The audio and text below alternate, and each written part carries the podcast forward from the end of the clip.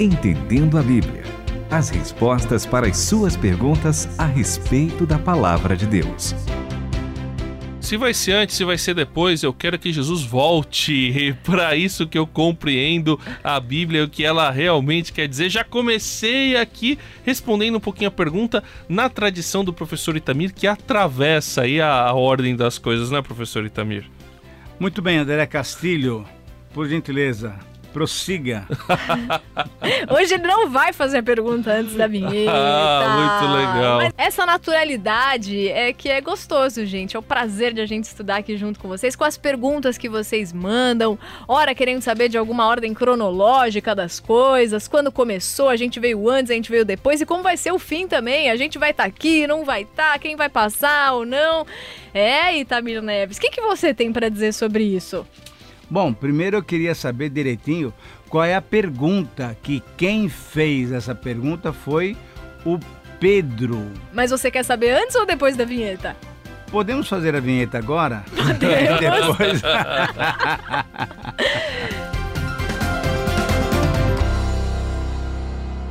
Vinheta tocada, a pergunta chegou, é do Pedro lá de Tocantins. Ele disse assim: Vocês podem me explicar se o arrebatamento vai ser antes ou depois da tribulação? Obrigado. Continue conosco, entendendo a Bíblia.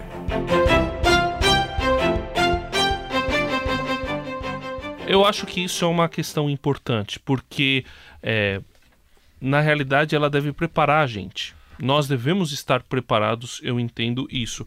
Agora, a gente deve falar primeiro, professor, talvez sobre os modelos que existem para entender essa parte da escatologia? Muito bem. Primeiramente, vamos explicar o que, que significa essa palavra que você acabou de pronunciar agora, escatologia, que vem do grego escaton, que significa tratar das coisas do fim.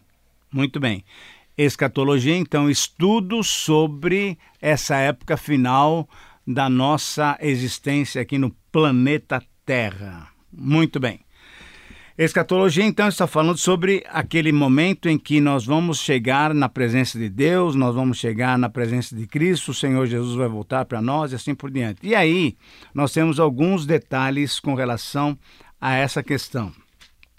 Nós temos uma palavra sobre o milênio, que significa mil anos, e temos uma palavra sobre a tribulação, a grande tribulação. E nós temos três posições, né, André, sobre cada uma delas. Temos os amilenistas, temos os pós-milenistas e temos os pré-milenistas. É, rapidamente, porque isso exigiria um estudo mais profundo. Isso, vamos lá. milenistas é aqueles que entendem que o milênio é uma linguagem figurada, que Exato. na verdade, muito provavelmente ele já está acontecendo. Uhum. Né? Então o milênio é, o que- é a era da igreja que a gente vive hoje tal. O pós-milenista entende que o mundo vai se tornar cristão e naturalmente vai vir o milênio e só depois desse período próspero que então O Jesus Senhor vai Jesus voltar. vai voltar. E, E os- temos o pré-milenismo. Isso, o pré-milenismo entende Ah. que nós estamos antes do milênio, Uau. nós estamos em, uma era é, que, que, que Jesus ainda não voltou e não aconteceu Certo, nada, tá perfeito. certo. E aí, quando vier o, o que a gente vai falar aqui, né, a tribulação, depois dela é que Jesus volta. E é aí que vai vir o, Inaugura- o inaugura o milênio, Exatamente. que é o reinado de Jesus pessoalmente presente aqui. Aí depois desse período do milênio, Satanás vai voltar para tentar enganar as nações, vai ser rapidamente derrotado e aí vai vir os novos céus e nova terra. Exatamente. Assim como outras questões que já trouxemos, todos esses têm base bíblica e a gente. Você quer só pelo menos falar qual que é a tua visão, Itamir? Não, tá bom, mas antes disso daí, eu vou falar minha visão, mas antes disso daí temos que olhar agora para a questão da tribulação. Nós temos os pré-tribulacionistas, os mid-tribulacionistas e os pós-tribulacionistas. Isso, Isso. quer dizer que nós vamos ter um período que é, normalmente a Bíblia tem mostrado para nós, e vários intérpretes estão entendendo, que são sete anos de grande, grande, grande tribulação, como nunca houve na face da terra. E aí então temos então o pessoal que crê que a igreja vai ser arrebatada antes da tribulação, que são os pré-tribulacionistas. Isso. Aqueles que creem que a Bíblia mostra que nós vamos subir como igreja no meio da tribulação, três anos e meio, e aí nós vamos para o céu. Enquanto o mundo estará passando por três anos e meio de grandiosa tribulação. E temos os queridos irmãos, entre os quais eu me incluo. Ah, já falou a opinião dele. que é a minha também, para deixar claro. Exatamente. que nós vamos passar pela tribulação e só depois, sim, é que o Senhor Jesus voltará e vai nos arrebatar. Então, esses são os pós-tribulacionistas. Vamos passar por toda a tribulação, mas graças a Deus, sob a proteção de Deus. É muito interessante o que aconteceu lá no livro de Êxodo. Você lembra bem, Renata, dessa passagem, quando o Senhor Deus está tirando o povo de Israel do Egito, ele manda na décima praga, o que que acontece lá? matar os filhos, né, os primogênitos dos egípcios, certo? Tanto que os hebreus não foram afetados por isso. Exatamente. Então, o anjo da morte passa por aquelas cidades e vai matando os egípcios. E os israelitas são salvos porque eles tinham passado um sangue na porta, Sim. né? Na beira da tenda lá. Então, assim também será na grande tribulação. O juiz de Deus vai cair sobre o mundo pecador, o mundo ímpio que não quer aceitar o Senhor Jesus, e graças a Deus nós selados com o Espírito Santo não seremos afetados, né, por essa grande tribulação, mas seremos salvos pelo Senhor, porque essa é a maneira pela qual o Senhor vai nos preservar que a gente encontra de textos bíblicos que falam sobre este assunto tem segundo aos Tessalonicenses, capítulo 2. E eu queria destacar aqui os versículos 2 e 3, em que Paulo, na verdade, ele está corrigindo um problema da igreja de Tessalônica, exato, que exato. é o fato de que muitos falaram: "Ah, Jesus vai voltar logo, então não preciso mais trabalhar, não preciso mais, né, me esforçar, tá, vou ficar só aguardando a volta de Jesus". Ficar numa boa esperando Jesus. Mas comia na casa dos outros. Então, é isso aqui Paulo está tentando corrigir. Deixar de fala, comer eles não ficaram não, fazendo imagina, um jejum não, eterno, deixar de trabalhar beleza. a volta. É, é, exatamente, jejum eterno não. Comer precisa, né, mas trabalhar não. É.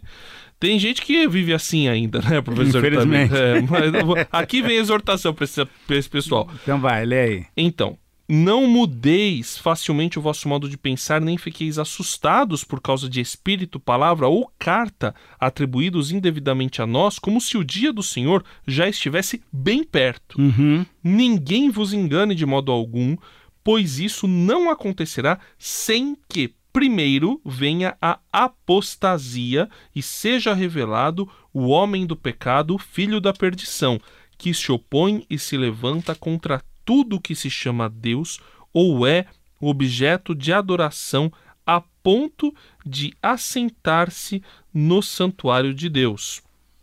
Aí ele fala no versículo 7: Pois o mistério da impiedade já está atuando, e falta apenas ser tirado do caminho aquele que agora o detém. E então esse ímpio será revelado, a quem o Senhor Jesus matará com o sopro de sua exatamente, boca exatamente. e destruirá com a manifestação da sua vinda. Ele fala como vai ser a vinda desse ímpio, tal, o que acontecerá. Por que, que nós cremos que a igreja vai passar pela grande tribulação? Porque se a igreja não fosse passar, não precisava Alertar, de uma advertência Exatamente, isso dessa, mesmo, né? isso mesmo. Agora, qual que é a complicação? A Bíblia não deixa 100% claro se, que, se isso vai acontecer ou não. Por isso que existem essas três linhas que precisam ser respeitadas. E, inclusive, Exato, exato. nós não devemos, assim, dizer que alguém é herege porque pensa de modo diferente Não, da gente não, não. nesse sentido aqui. Então, eu posso chamar de irmão, de cristão, alguém que diz, ah, eu não vou passar pela grande tribulação, ou ah, eu vou subir no meio, sem problema nenhum. E também não posso chamar de herege porque eu digo, vou subir no fim. Porque existem argumentos bíblicos ali que a gente pode entender para os três. Dependendo muito da interpretação de cada um. Exato. Agora, uma coisa interessante que a gente pode ter como uma dica muito importante é Mateus 24, 14, em que o Senhor Jesus fala que o evangelho do reino deverá ser pregado para todo mundo. E aí então virá o fim. Então, nesse sentido, a, a grande prova de que um dia nós estaremos com o Senhor é quando o evangelho for anunciado. Não é que todo mundo vai aceitar o Senhor Jesus Cristo, mas que pelo menos todo mundo vai ouvir de que há uma mensagem de salvação. E se a pessoa então quiser aceitar ou não, isso é um outro problema, é um problema dela com Deus. Mas é interessante, versículo 14: Este evangelho do reino será pregado em todo mundo, em testemunho para toda a gente, e então virá o fim. Então, a partir daí é que nós podemos entender sobre essa questão da volta do Senhor Jesus Cristo. É, e em todos os trechos a gente não vê o sumiço da igreja, mas também não, Não, vê. exatamente, é, parece exatamente. que existe povo de Deus ali, porque há perseguição. Então, Lógico, as dicas são: lógico. lê Daniel a partir do capítulo 7. Mateus 24 e tem também os textos Ah, os paralelos textos, dos é, sinóticos. Mateus, Marcos e Lucas, né? São sinóticos. O 1 aos Coríntios 15 Também. fala sobre a volta de Jesus. 1 aos Tessalonicenses 3 e 4. 2 aos Tessalonicenses 2, que a gente já falou aqui. E tem o livro de Apocalipse, ali a partir do. Temos as cartas antes, a partir do capítulo 4 ali a gente já vai falar, mas não dá. É, é, é algo que a discussão deve ser mantida aberta, concorda, professor? Também? Concordo, inclusive eu tenho falado que essa doutrina, por exemplo, agora cuidado com o que eu vou falar. Essa doutrina a gente pode chamar de periférica. O que faz com que eu tenha unidade na fé com meu irmão, que é pré-tribulacionista, pós-tribulacionista ou midi, é que ele crê em Jesus Cristo e eu também creio em Jesus Cristo. E crê no retorno dele. E re- exatamente, e na volta dele, e que o Senhor Deus é um Deus trino e assim por diante. Agora, detalhes sobre como nós devemos ser batizados, como nós devemos crer se ele vem antes ou depois da tribulação, são coisas periféricas que não devem nos separar. Mas muitas vezes, infelizmente, o que nós encontramos é gente assim muito convicta, né, e querendo que a sua posição prevaleça. E na verdade isso não é o correto. O amor é que deve nos unir, e o amor ao Senhor Jesus Cristo e a volta dele, isso sim vai nos unir. O Senhor Jesus um dia voltará. E unidos na sensação e na preparação de que se a gente soubesse quando o ladrão viria, a gente trancaria todas as portas, deixaria tudo ali exatamente. preparado. Uma vez que você sabe quando ele vai voltar. Seja em que momento for, que você já se prepare mesmo, estudando aqui a Bíblia com a Isso. gente, E não se a sua assuste. intimidade. Sim, E não se assuste com a perseguição. sim porque a a Bíblia nos perseguição fala de vir. tudo isso para dar esperança. Exato, Exatamente. exato, Mas a exatamente, gente tem que isso mesmo. saber, lá em 1 Timóteo, Paulo fala: aquele que quer viver uma, uma vida piedosa vai sofrer perseguição. Então não se assuste com a perseguição. 2 Timóteo 3,12. Guarde esse texto para a sua reflexão. Ah, que você não tenha saído assustado, mas cheio de esperança, de expectativa, entendendo a importância de estar em sintonia com a palavra e com o Espírito Santo. Queridos ouvintes, vai ter mais programa se você mandar pergunta para o WhatsApp 11 974 181 456 para o e-mail ouvinte. Entendendo a Bíblia, com Itamir Neves, André Castilho e Renata Burjato. Uma realização transmundial.